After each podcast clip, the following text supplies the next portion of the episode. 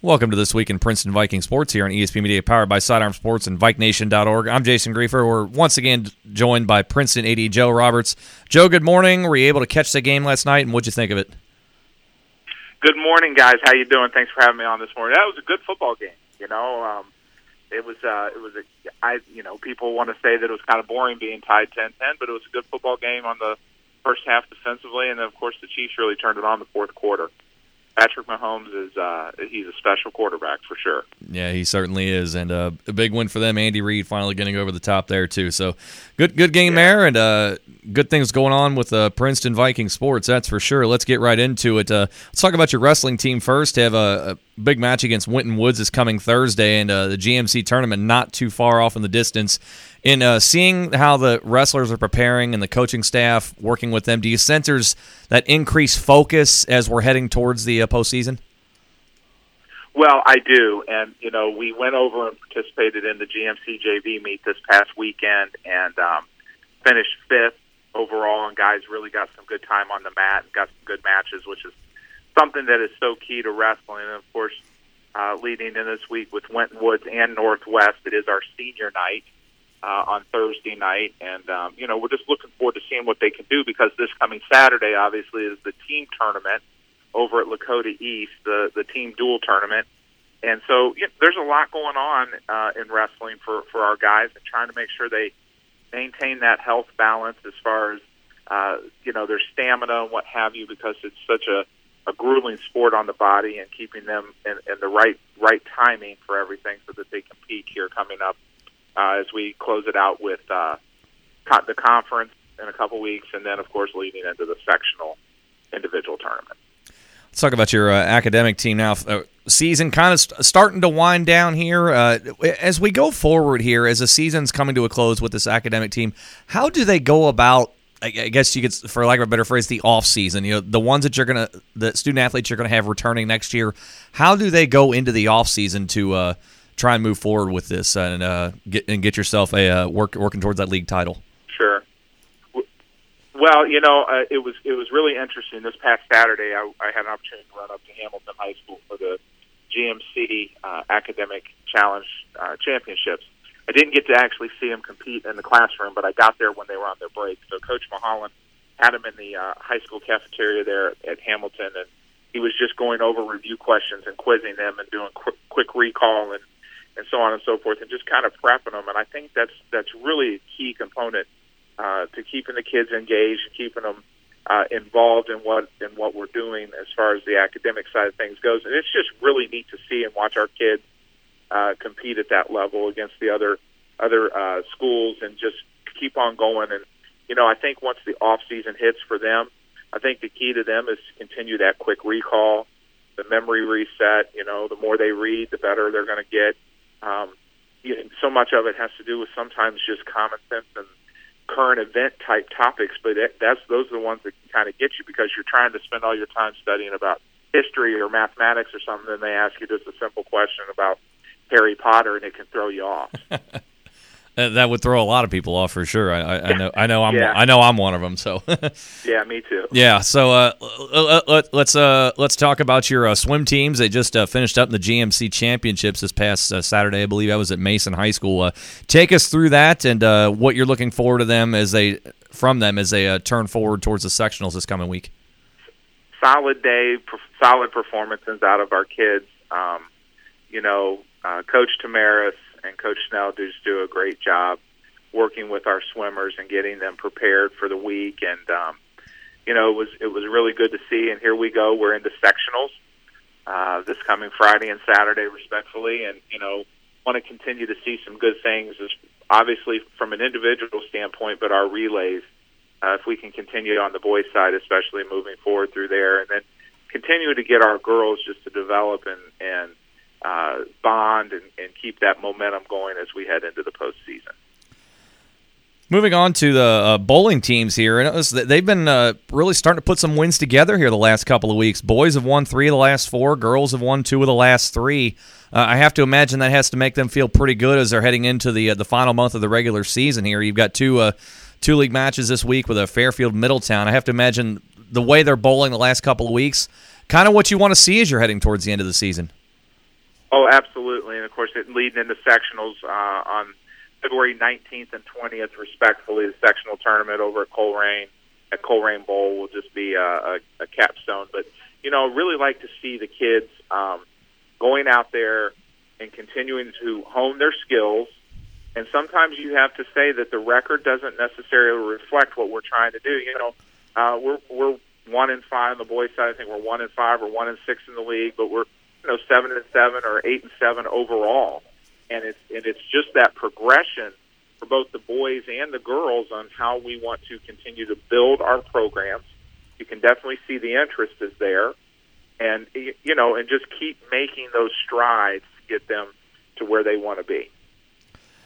Let's move on to the uh, different type of hardwood here. Uh, boys basketball, of an up and down week. I thought they showed good resilience, though, after a really tough loss against uh, Mason last Tuesday. Three point loss there. You bounce back on Friday. You get the nice win over Hamilton. Uh, 14 point win there. Sitting in third right now, tied for third in the league. You're three games behind Lakota East with four to go, and you have Lakota East on the home floor on Friday. I know the team has Sycamore on Tuesday, and they're not looking past that.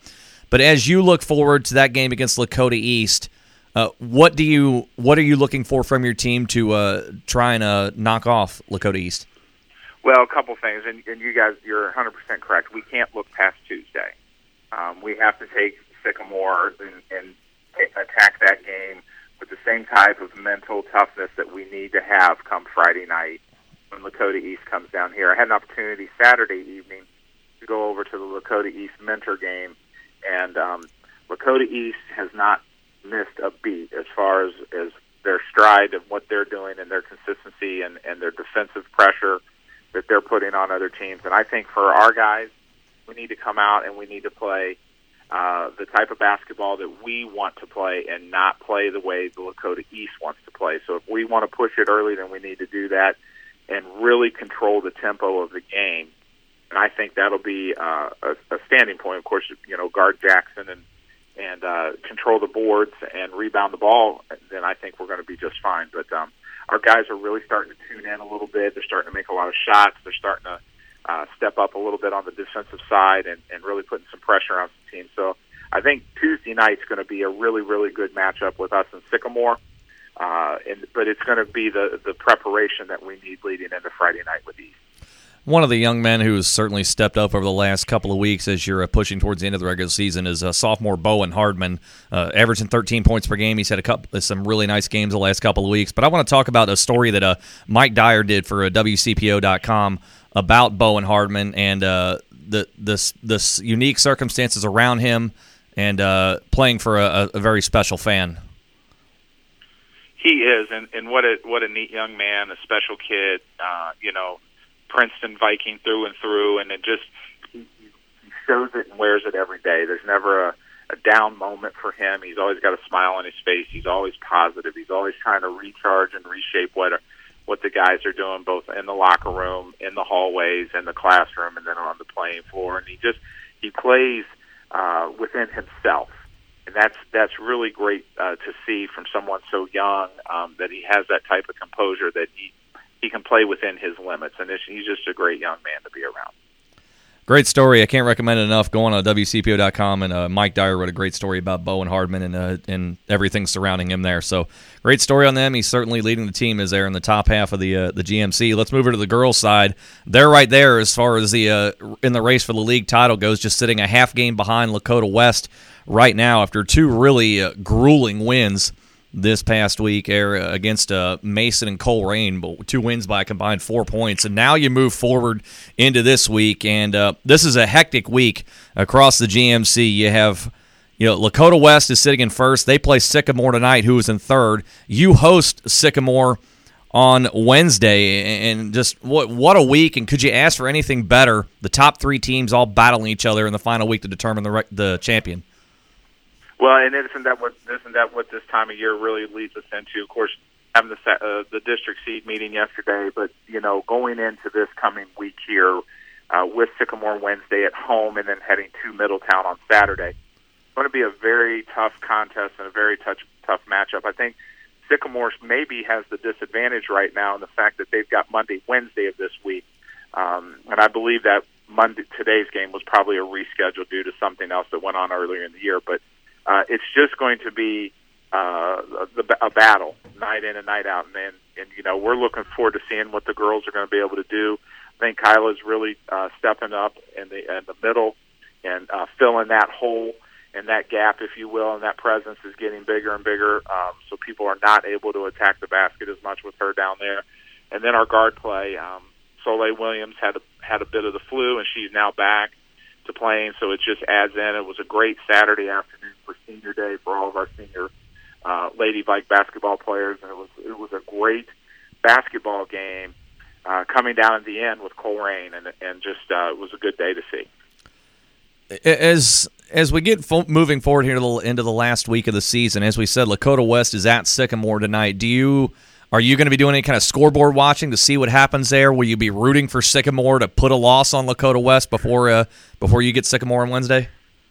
No, no, we cheer for all of our kids. We cheer for all the teams. Cheer for all the kids. But I'm sure someone down the line is sitting there saying, "Come on, A's, let's let's knock off those Firebirds today." but uh, I think it'll be a great basketball game. Uh, so if you're a fan of basketball, get out and catch it.